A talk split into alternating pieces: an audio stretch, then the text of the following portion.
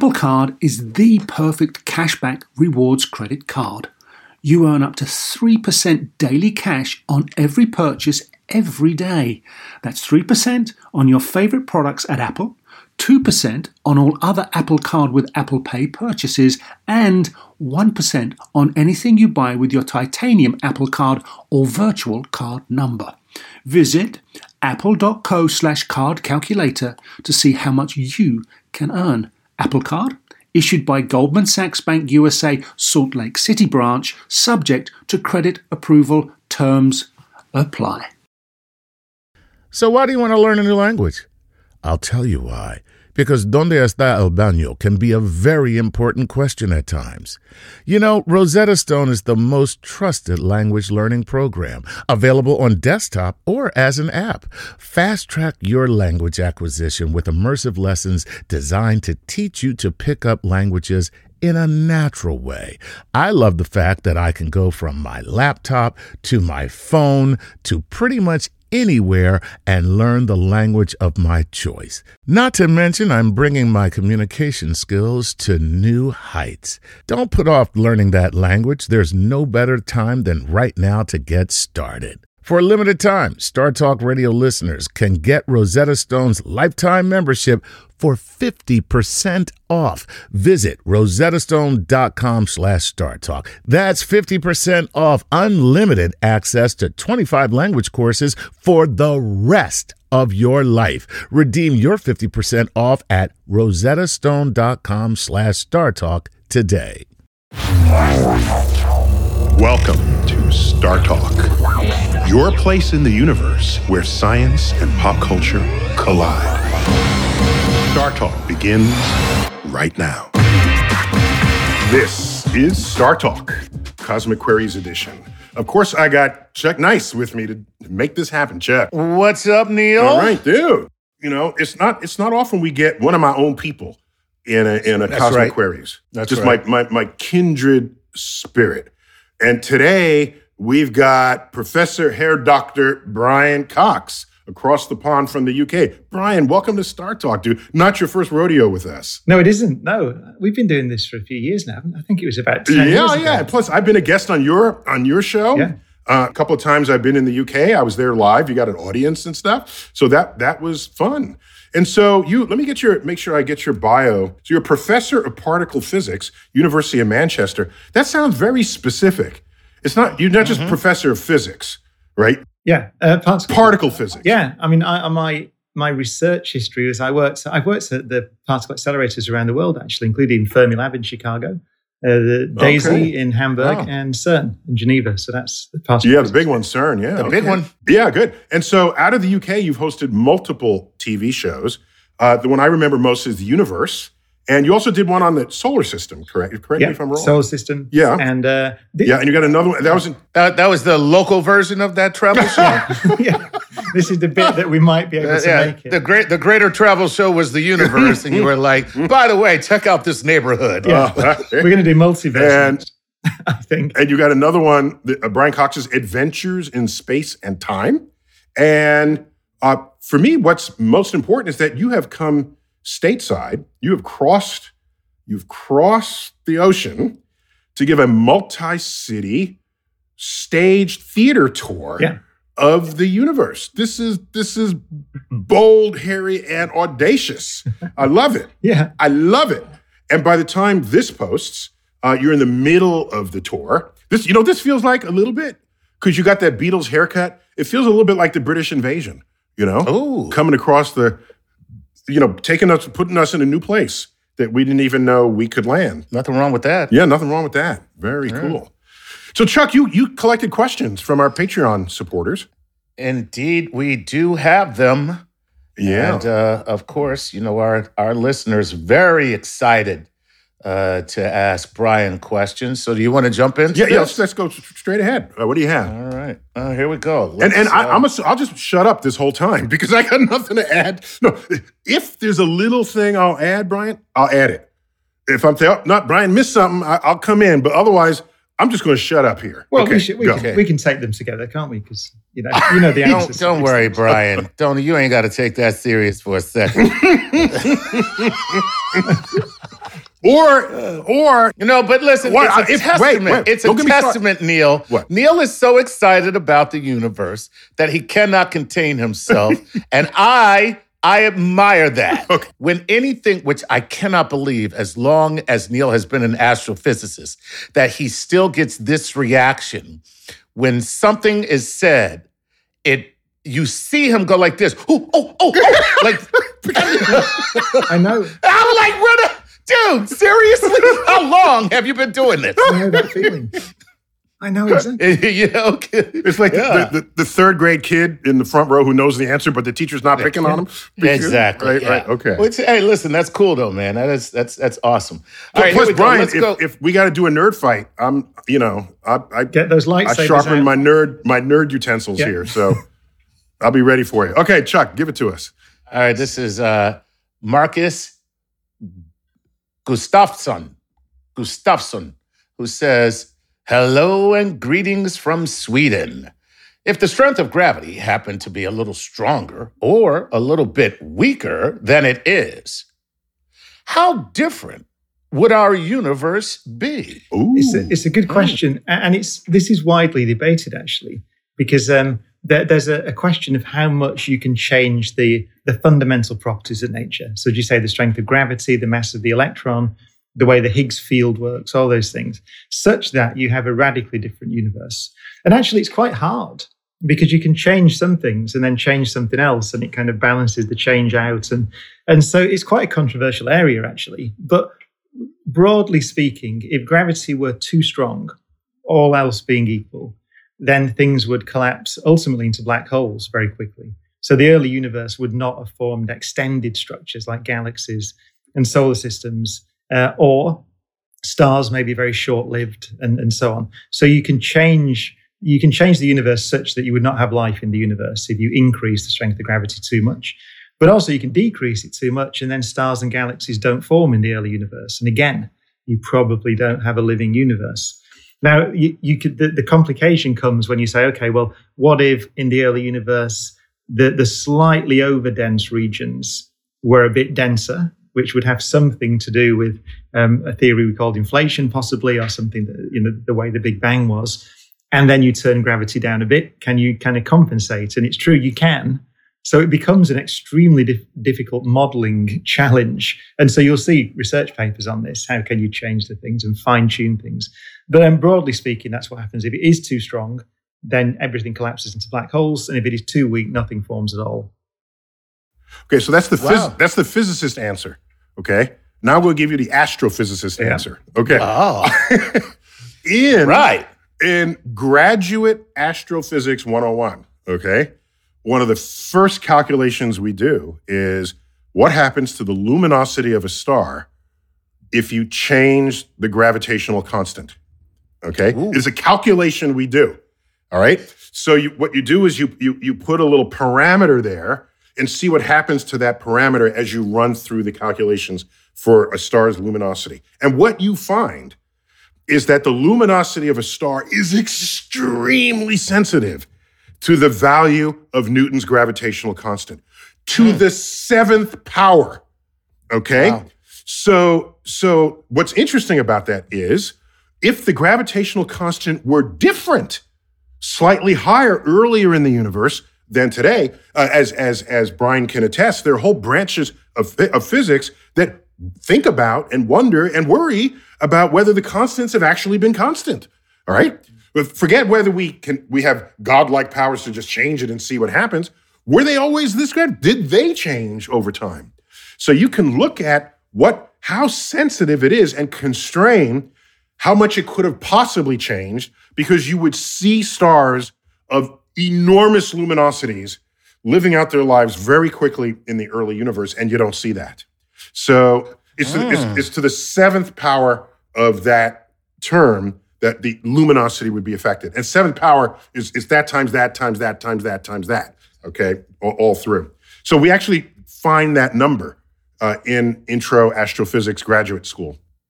And can you define luminosity for me? It's not because if you're saying that it's it's not just brightness. Oh yeah, yeah, no, yeah. be So here it is. It's simple. Right. This this example is rapidly becoming obsolete, But take a hundred watt light bulb, okay? Yeah. Well, yeah. Okay, what is that, right? Okay. In the Yeah, old days, exactly. there was like these yeah. bulbs that got That's like, hot. okay, now here's what you do first.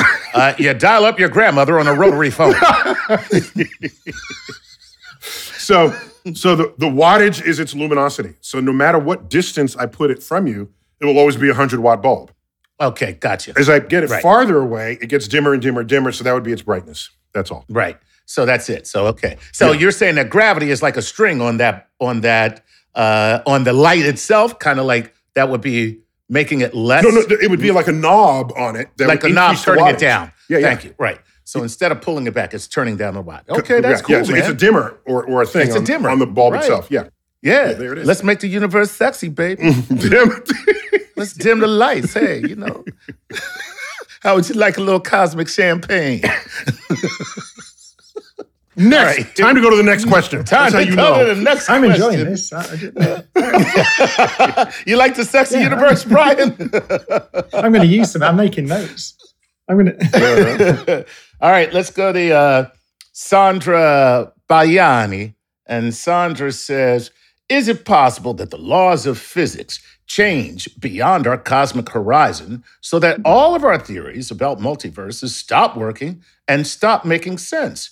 Greetings, fellow Earthling. I cannot get enough of this show. Please, whatever you do, never stop this podcast. Oh, Chuck, did you just add that? No, I didn't. I really did. Actually, I, mean, love that question. yeah, I love that because it brings in our horizon and multiverses and the very theories that predict a multiverse work in our universe. Why should they work in another? We're going to take a break, and when we come back, we will get right to the heart of that question with our special guest today. He's a special guest to me, Brian Cox from over in the UK. We'll be right back.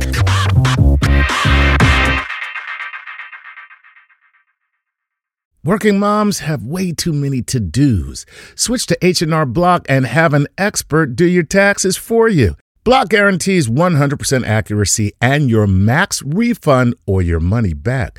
And with their no surprise guarantee, you'll always know the price of your tax prep before you begin. You can even meet with a tax pro in a Block office or online from home. So take a breath, moms. This tax season, it's better with Block. Make an appointment at hrblock.com. All tax situations are different. Not everyone gets a refund. Limitations apply. Description of benefits and details at hrblock.com slash guarantees. Whether you're a family vacation traveler, business tripper, or long weekend adventurer, Choice Hotels has a stay for any you. And that's good because there are a lot of me's. Choice Hotels has over 7,400 locations and 22 brands, including Comfort Hotels, Radisson Hotels, and Cambria Hotels. Get the best value for your money when you book with Choice Hotels. Cambria Hotels feature locally inspired hotel bars with specialty cocktails and downtown locations in the center of it all. Hey, that's me. Radisson Hotels have flexible workspaces to get the most of your business travel and on site restaurants.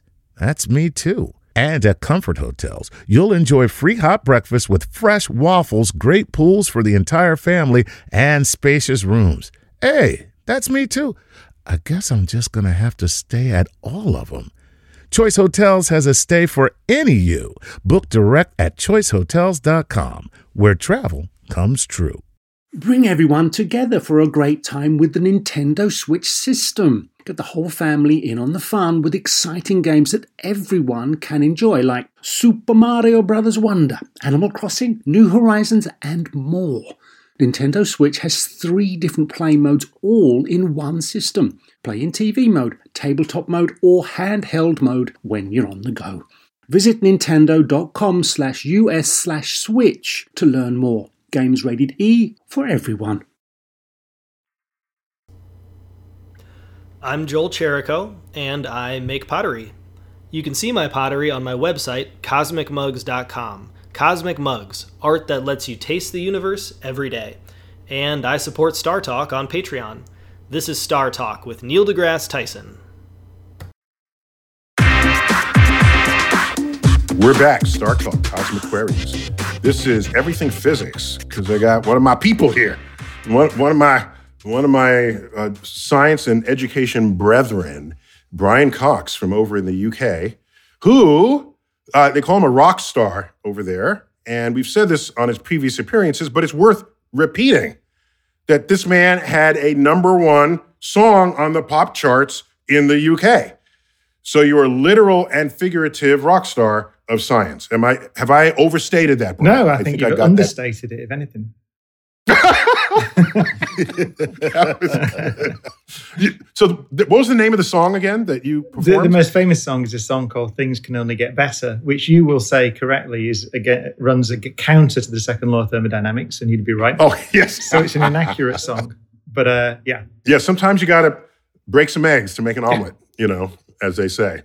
All right, let's keep going. So, Chuck, we left off with a brilliant question about here we are in our universe that has our own horizon, and we come up with our own theories of the universe. And one of them is that there might be a multiverse. So, beyond our horizon, if it's not in our universe, why should we even believe that the rules that predict a multiverse would even exist? I love that. Know. Yeah. Um, so, our horizon, first of all, there is a, a limit to how far we can see, um, which is the, the fact that our universe is of a finite age, or let's say there's been 13.8 billion years since the Big Bang. And so there's a there's a finite distance you can see because light travels at a finite speed. So we are very sure that there are galaxies way beyond our horizon, but essentially the light has not had time to reach us from them. Um, now, actually, as Neil said in the, la- the answer to the last question, um, you can ask that you can say, well, observationally, do we see any evidence of the laws of nature uh, changing as we look out to the most distant galaxies? And the answer is no we have no evidence that they change in the patch of the universe we can see. So that's the observational point. Um, but when you start to talk about the laws of nature in different regions of the universe, or multiverse, as you said, then it becomes more interesting. Um, one multiverse, there are lots of different kinds of multiverse, but one of them is called the inflationary multiverse. So we have a theory called eternal inflation, which essentially leads to the idea that there are perhaps an infinite number of um, bubble universes, of which ours is one. And the piece that we can see, the observational, the, the, the little piece we can observe is a patch in one bubble universe amongst perhaps an infinite number of bubble universes in the inflationary multiverse. And those theories do lend themselves potentially to, to the laws of nature in each bubble possibly being different. And the way I sometimes picture it is like a snowstorm with snowflakes. So every snowflake is different um, because it's had a different formation history. Um, but there's something similar about them all, which goes to the underlying structure, which is to do with the water molecule itself. So there's something similar. There's an underlying framework, but every snowflake is different. And the, the inflationary multiverse can be like that. So you can imagine that the laws we see, things like the strength of gravity, sort of crystallize out as these bubble universes form from the, uh, the, the, the, potential, which is the, this thing called inflation that's potentially going on all the time. So, so it's possible that different universes have different um, emergent laws, things like the strength of gravity. And we, we, I think most physicists probably all expect that there'll be some kind of underlying framework which could something that we don't know what it is, right? Something like string theory or something, which underlies the whole thing. Um, so that uh, maybe, maybe Neil wants to add. I love your snowflake analogy, but suppose that uh, do you have enough latitude in your eternal inflation inflationary multiverse model to have a universe that has five pointed snowflakes instead of six? I mean, is how much room do you have to just make stuff up. we don't know. This goes back to it links to something called the string landscape, which um, Leonard Susskind actually wrote a great book called The Cosmic Landscape a while ago, detailing this theory. So when you look at string theory, which just is, remind me, Leonard Susskind is the one who's a big exponent of the holographic universe. Yes, that's the same yeah, guy. He's one of the. Yes. He's been at the cutting edge of, of physics for decades, right? And um, so the, in the string landscape, the idea is that um, in string theory, it turns out you can have uh, there's a number that they calculate. I don't know how they do it actually, but it's something. Well, I do know how they do it. It's, it's something to do with all the extra dimensions being curled up and stuff. It doesn't matter. But essentially, 10 to the power 500 different possibilities. So one with 500 noughts after it. These are the different ways that you can produce um, laws of physics like the ones we see from the underlying theory.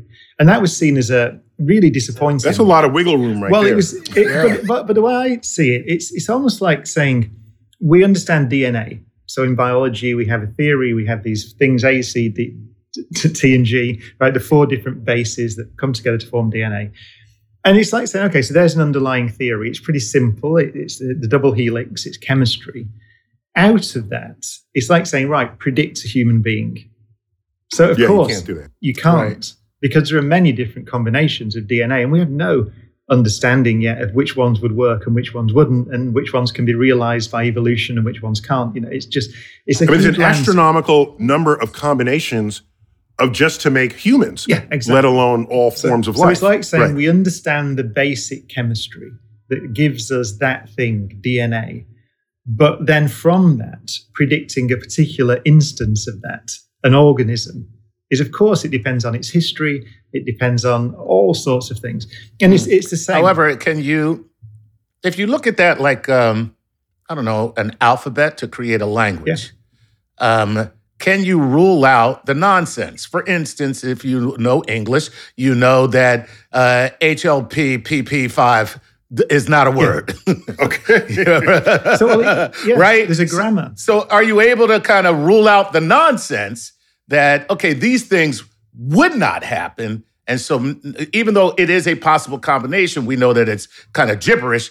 How do we narrow that? Well, I mean, we, we don't. I mean, we don't know. We haven't got the expertise. We don't really know what the underlying theory is. Um, but I mean, for example, you could imagine a bubble universe that forms and gravity is so strong that it just collapses again in a millisecond. There may be many universes like that. Wow. So that might be, you know, as you say, that might be a universe that we consider was just never got going. So it's undoubtedly Gibberish. true that That's lots a of- that gibberish would be universe. That's a gibberish so it might just about form and then collapse again, for example. Every, every, you'll know uh, you'll know if you meet a, a life form from there because there's this like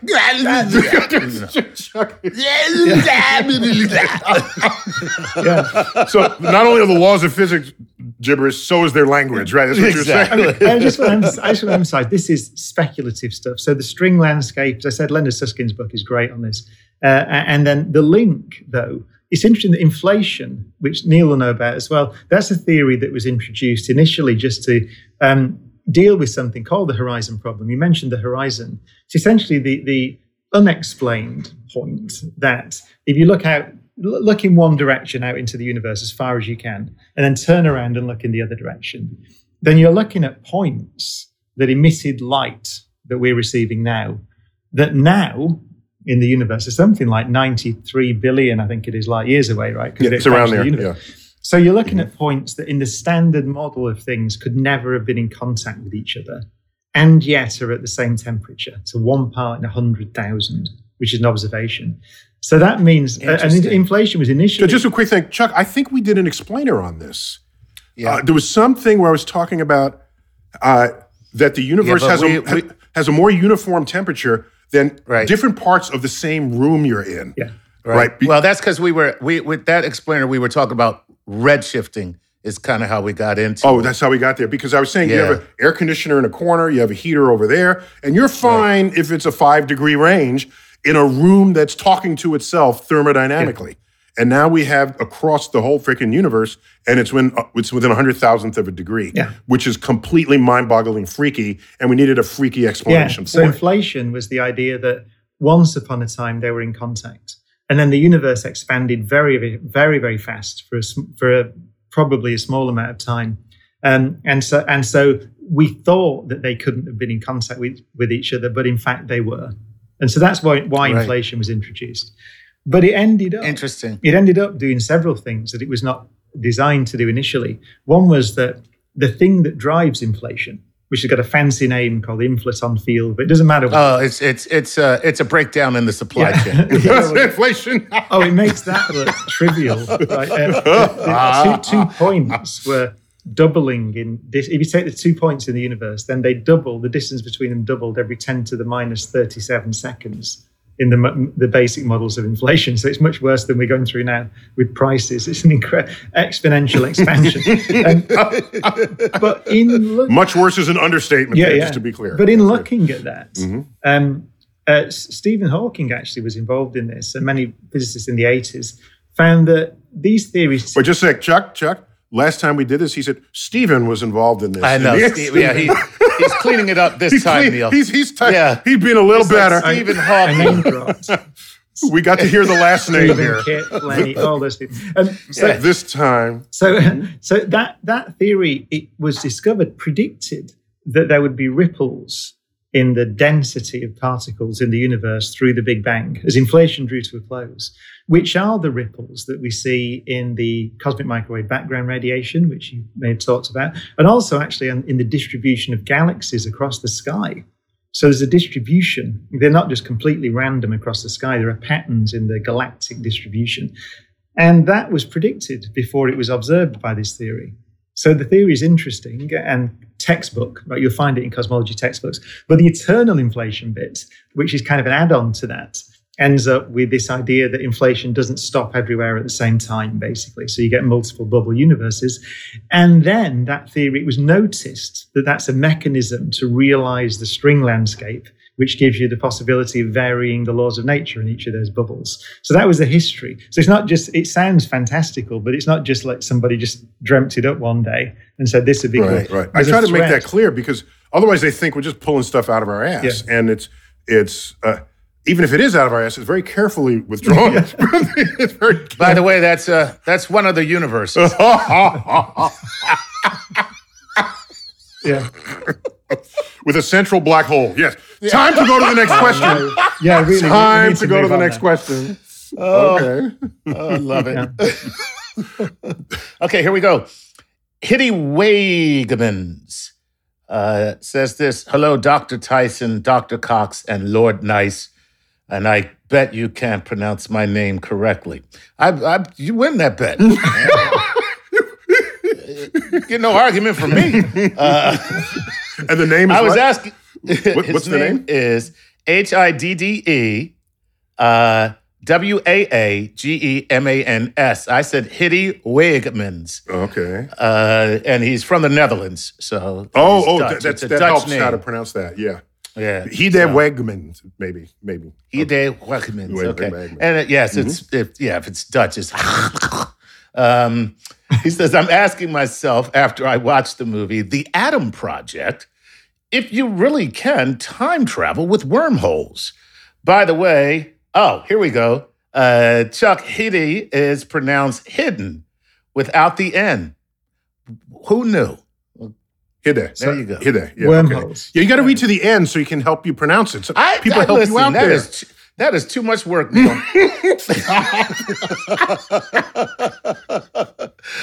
All right, so, so so Brian, we're talking about time travel and wormholes. Uh, I presume we. I, I think everyone knows with Einstein relativity, you can travel into a future, all right, or at least into the future of where you once were. So let's confine this to: Can you go backwards in time? Do wormholes enable this at all? Wormholes are getting increasingly interesting, actually, um, particularly in the study of black holes. We can we can get onto that. But um, so yes, uh, wormholes are allowed geometries in Einstein's theory general relativity. If you just take that theory alone, what do I mean by that? So it, they really are shortcuts through space and time. So you can imagine, you know, traveling from New York to Sydney. It takes a long time. You go around the surface of the Earth, or you could tunnel through, and you could get there quicker.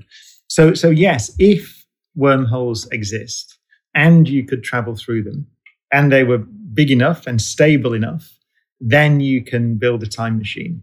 Um, now, virtually every physicist who works on this, and Kip Thorne actually, who got the Nobel Prize for gravitational waves, did quite a lot of interesting work on this. Um, it, it looks like when you bring and he was a main advisor in the movie He was, Interstellar. yeah. He was, in fact, an executive Which has a producer. wormhole. And the robot in that movie was named it Kip. was, and, and the it has a I don't know if wormhole. Anybody noticed Oh. that? So, Yeah, um, yeah. and he also actually suggested to Carl Sagan in Contact that wormholes were used in the film, in the and movie book- contact, and the yeah, novel, in the story, in the story. So, um, Mhm, so the, when you add quantum mechanics into the mix, which is the theory of everything else, because our universe hasn't just got gravity in it; it's got all sorts of other things in it as well. Obviously, atoms and electromagnetic radiation and so on. Then it seems like the wormholes are inherently unstable, the big ones. And if you try to travel through one, it collapses. And they, they were called Einstein Rosen bridges before they were wormholes. And they're, they're built into the basic description of a, of a black hole. If the black hole had, listed, uh, had lived forever, it's called the eternal, the maximally extended Schwarzschild metric, right? Whatever it's called. But it was, that which was discovered by Schwarzschild in 1916, just after the theory was published. Then there's a wormhole in there, right? So they're just fundamental to the theory. But most physicists believe, and Stephen Hawking wrote a paper actually called the chronology protection conjecture, conjecture, where he thought about this. Oh. that, that there will be he was a rapper. yeah, chronolo- I can- I can even say it. You can say I can't say it. Chronology, protection, conjecture. Um, but uh, the, the, these things would not be stable, and you can't travel through them, so you can't build time machines.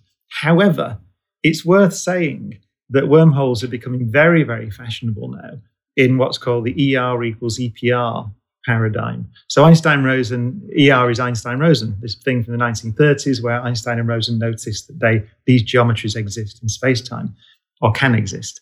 EPR is Einstein, Podolsky, and Rosen, spooky action at a distance. It's quantum entanglement. And so, what now is very fashionable and looks it's one of the best explanations of how information gets out of a black hole is that this plays a role. So you can there's a kind of a dual description. So we've got quantum entanglement, which is this spooky action at a distance thing where you separate things to large distances and they're still um, linked in some way. Um, the linked in some way is starting to look possibly like you can describe that in terms of wormholes, microscopic wormholes linking them together. Mm. But this is really this is stuff that's being done now, 2020, 2022. So it's um, it's on the edge, but people are taking it very seriously. Okay, so wait, wait, let's let's pause there and come back. But all right, now you've established that we agree we can think about wormholes, but you haven't told us how to go backwards in time. When we come back, Brian Cox is going to tell you how to go back and not kill your parents. Okay, And I can tell you an even simpler way. If you really want to go backwards in time, get married and do something wrong. Because she will never let you forget. Good. Thank you, Chuck, for your marital put, spreading your marital issues into this podcast. Star Talk will return with Brian Cox. and We're going to find out how to go back in time. Be there. You know what shouldn't feel like rocket science? Planning a vacation your whole crew will love. With Carnival Cruise Line, it's all up to you. You can kick back or dive right into the fun. Paddleboard in the crystal clear waters of one of Carnival's exclusive destinations, Half Moon Cay in the Bahamas. Take an ATV ride through the jungle or just relax on white sandy Caribbean beaches. The fun continues on ship. From a ride on Bolt roller coaster to a moment of pure bliss at the Cloud9 Spa. Kick off the evening with a craft cocktail at any of Carnival's dazzling bars and lounges and take your pick of restaurants from surf and turf to family style Italian. Then settle in for an evening of live entertainment. Whatever your vibe is, you'll come home with plenty of stories to tell. So pack those bags, be sure to leave room for a few unforgettable memories because no one does fun like Carnival. Book your dream vacation at carnival.com. Ships registry, the Bahamas, and Panama. eBay Motors is here for the ride. You saw the potential. And through some elbow grease, fresh installs, and a whole lot of love, you transformed 100,000 miles and a body full of rust into a drive entirely its own. With over 122 million parts for your number one ride or die, you can make sure your ride stays running smoothly. Brake kits, LED headlights, exhaust kits, turbochargers, bumpers, whatever your baby needs, eBay Motors has it. And with eBay Guaranteed Fit, it's guaranteed to fit your ride the first time, every time, or your money back. Plus, at these prices, you're burning rubber, not cash. Keep your ride or die alive at ebaymotors.com. Eligible items only, exclusions apply. This episode is brought to you by Progressive, where drivers who save by switching save nearly $750 on average. Plus, auto customers qualify for an average of seven discounts. Quote now at progressive.com to see if you could save. Progressive Casualty Insurance Company and affiliates, national average 12 month savings of $744 by new customers surveyed who saved with Progressive between June 2022 and May 2023. Potential savings will vary, discounts not available in all states and situations.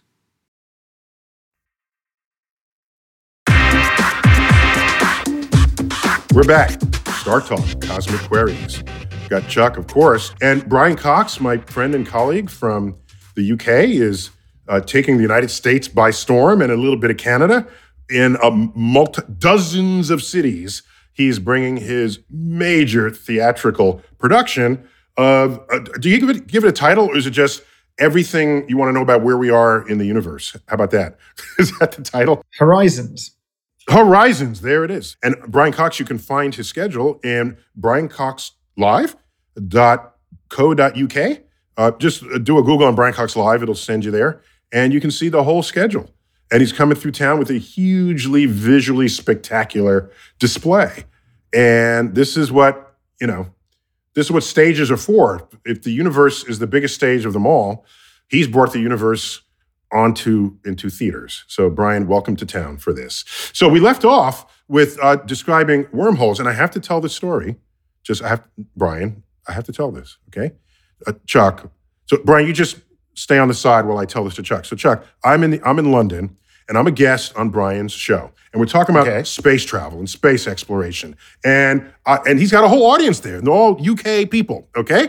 And they kind of, I'm, they're new to me, and I'm a little new to them, but they know Brian, but and they know I'm American. So I talk about the future of space travel, and I say maybe you know, no, chemical rockets are not going to work. We, in order to do this, we need like warp drives or ideally wormholes, and then we can do this. And Brian kicks in and said, wormholes are unstable and they'll collapse, and you can't do this. He's correct, but that's not the point. the point was the audience. Do you remember what the audience said? The audience said, that's why the Americans discover everything. Yeah. They're so optimistic about everything. That's why they went to the moon and we're stuck here in London. And so you lost your audience on that comment, Brian. It's true. And I had them from that It's true, it's true. because they, they liked my American. Uh, in, uh, some of it's just me, but then I realized a lot of it's just American enthusiasm. Yeah. So, so Brian, how do you use wormholes to actually travel backwards in time? Is that possible? Well, so yeah, if if if they were stable, or you could stabilize them in some way, then you could use them as time machines. Um, and uh, that's considered to be unlikely. Um, Hmm. But it, it really is true to say that we, do, well, it's very true to say we don't have what's called a quantum theory of gravity. So we don't really, in any sense, understand the, the deep merger between relativity and quantum mechanics, which you need to understand to answer that question. Um, uh, many physicists point out that we don't, you know, it, it feels like it's no way to build a universe. I mean, we're, we're all aware of Back to the Future. We've all seen Back to the Future. We all know the paradoxes that happen if, you, if time travel is a reality. So, so I think if you pushed most physicists and said, don't be formal about it and don't say what I just said, which is we don't understand quantum gravity yet, um, it, then most physicists would say, okay, we think the laws of nature will be such that there aren't stable, macroscopic, big wormholes. Um, that's what I think most physicists would say. So you could have a universe uh, which permitted time travel and was not full of contradictions if there were no free will at all. So the whole universe itself is completely Ooh. consistent and the time travel is built into the consistency. So that's a, and that's actually what you see in Interstellar. So that that happens in the plot of Interstellar. He can't Okay. stop it. I'm not spoilers, you know, but he can't stop himself leaving his daughter's room in the past. Uh, and by the way, that's that's also what happened in the story Slaughterhouse Five by Kurt Vonnegut, which is a time travel story on top of being a World War II story. But his as and I, I think Kurt Vonnegut got it right. Uh, correct me if I'm wrong, Brian. He just described your life is always there. You're always being born. You're always dying. You're always in school. You're always in love. And you just rejoin where you were on Where that were. timeline and relive that. Kip Thorne's birthday parties, there's a proceedings. So, so Neil, on a, when we go to scientific conferences, you have a proceedings. It's a big thing. And S- Stephen Hawking gave a, a talk, and it's written up in the proceedings of his birthday party because he's so eminent. And, it, and Stephen said, um, said that Kip has become increasingly interested in time travel through wormholes as he's got older. That's how he started. so he started. Oh. exactly. right. That's good. Uh, that's good. That's good. I, I Chuck, well, this is our third of three segments. Uh, give me, give me a few. See if you can slip in a few more questions here. Before All here we go. This is this Catherine Cellarini Moore who says, Dr. Tyson, Dr. Cox, Lord Nice, hoping that you can hear Dr. Cox elaborate on he alluded to in his YouTube video regarding time and space not being the stuff from which everything else is derived. Rather, that time and space may be derivative of something much bigger, Ooh, much or deeper. Yeah, this comes from the uh, the study of black holes um, primarily, and the the I would say it's fair to say the cutting edge as of now is that it looks like space and time emerge from quantum entanglement. So we mentioned entanglement um, before. I should say what it is, by the way. Should I say what it is? Sure, sure, so, sure. So Mhm, i- i- imagine you have a, a, a coin and you can toss it and it can come up heads and tails. Um, if it was a quantum coin and there's two of them, they can be in what we call a state such that you could separate these coins out across the Milky Way to the edges of the universe. And you just look at one of them and you could toss it and it would be heads and tails. So you can look at it and it's heads, you look at it again, it's tails 50% of the time, looks completely normal. But actually, if you got back together after doing lots of experiments on this thing, you would find that the coins never came up heads at the same time or tails at the same time. They're always heads, tails plus tails, heads, or heads, tails, or tails, heads, right? They're, they're always opposite. So you can build a quantum state like that. That's called entanglement.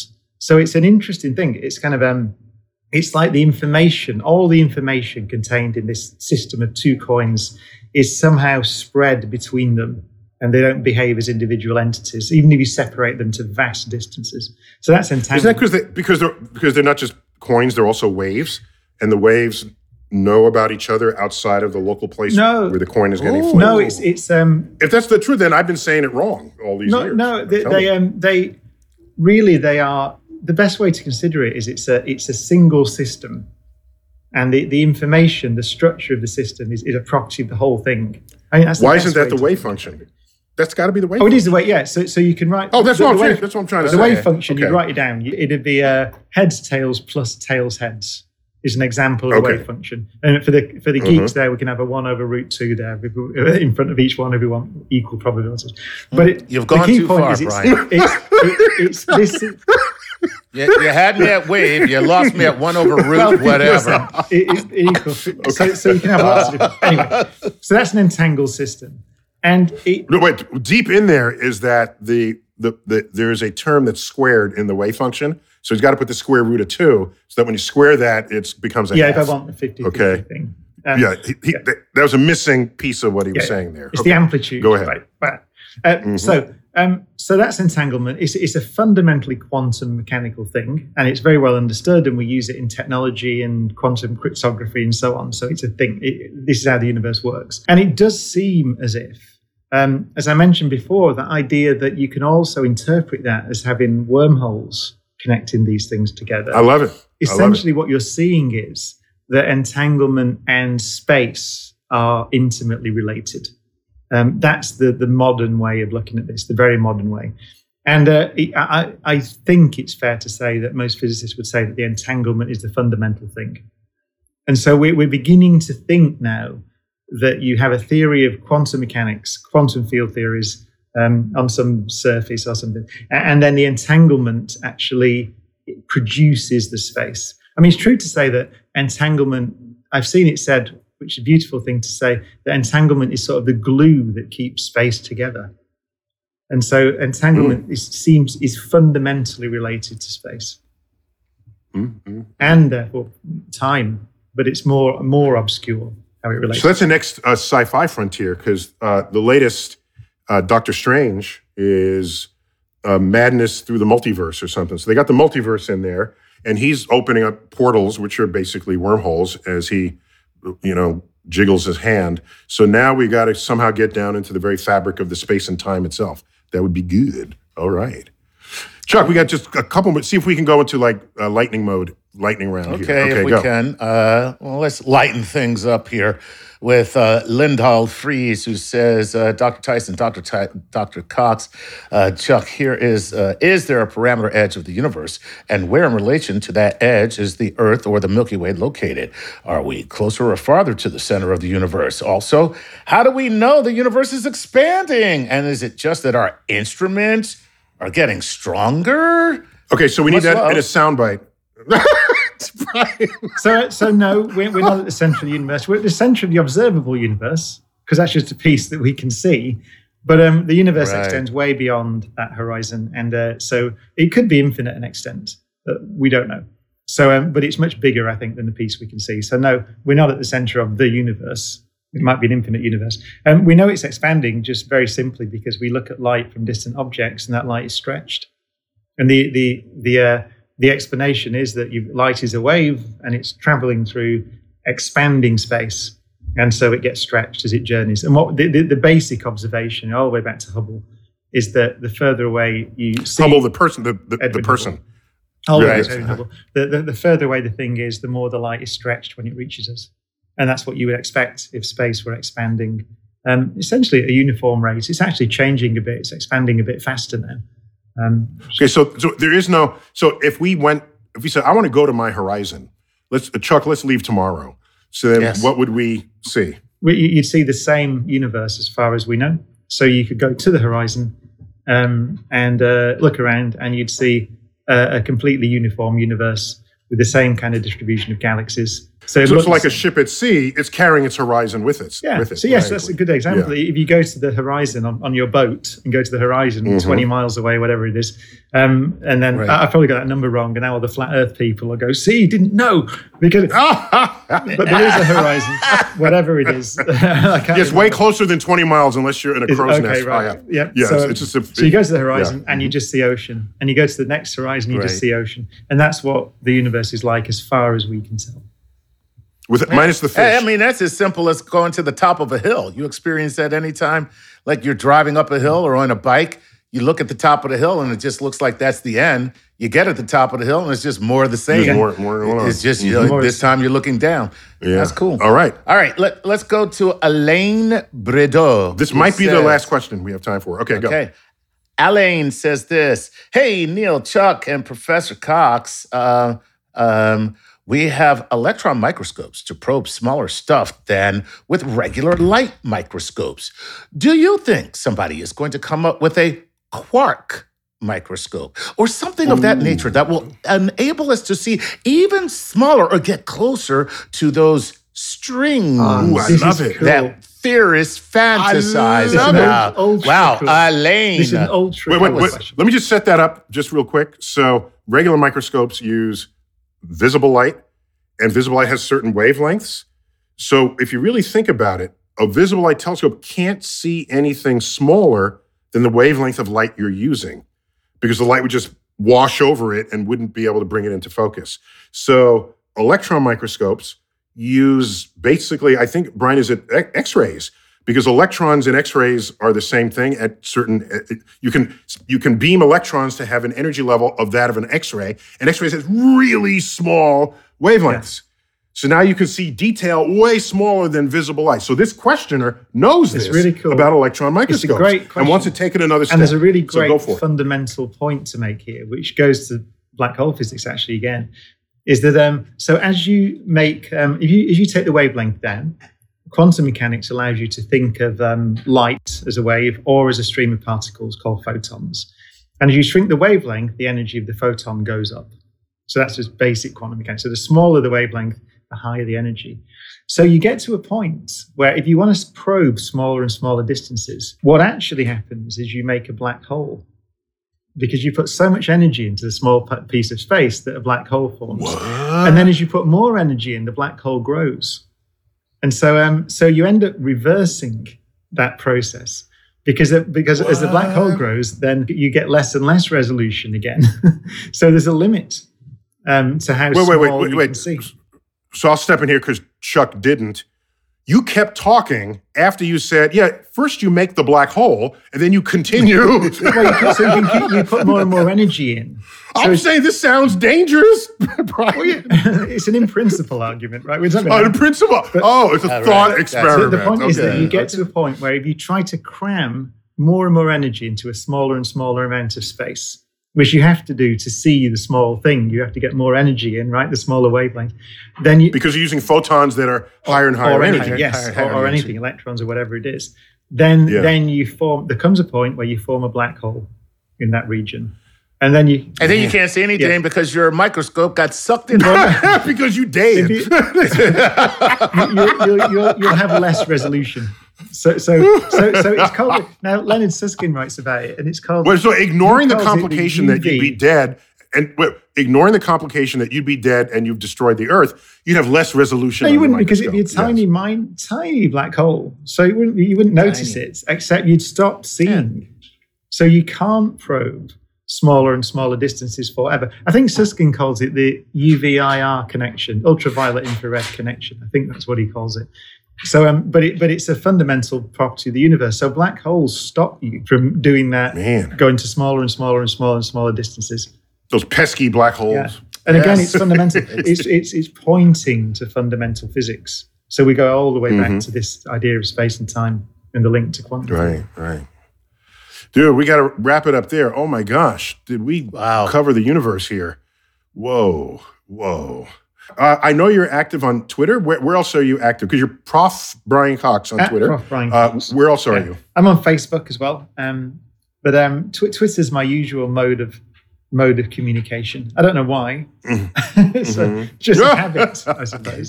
yeah, yeah, it's a habit. It's quick and Yeah. quick and easy and and and, and sharp. And so, uh, so it- it's been a delight to have you on this Cosmic Queries on this his British invasion of North America. So United The. Brian is coming. The Brian is coming. Brian is coming, uh, bringing his Horizons tour through multiple cities. Check it out, briancoxlive.co.uk. Brian, always great to see you and hear from you, and we'll connect again. Chuck, love you, man. Love you too. All right. Always a pleasure. Neil deGrasse Tyson here, your personal astrophysicist. As always, keep looking up.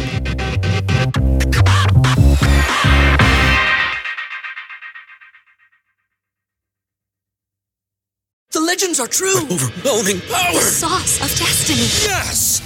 The most legendary sauce has arrived as McDonald's transforms into the anime world of WcDonald's. The greatest flavors unite in all new savory chili McDonald's sauce to make your 10-piece Wick Nuggets, fries, and Sprite ultra powerful. Unlock manga comics with every meal and sit down for a new anime short every week only at WcDonald's. Ba-da-ba-ba-ba, go! At participating McDonald's for a limited time while supplies last. In a fast paced world, every day brings new challenges and new opportunities. At Strayer University, we know a thing or two about getting and staying ahead of change. For over 130 years, we've been providing students like you with innovative tools and customized support. So you can find your way forward and always keep striving. Visit strayer.edu to learn more. Strayer University is certified to operate in Virginia by SCHEV and has many campuses, including at 2121 15th Street North in Arlington, Virginia.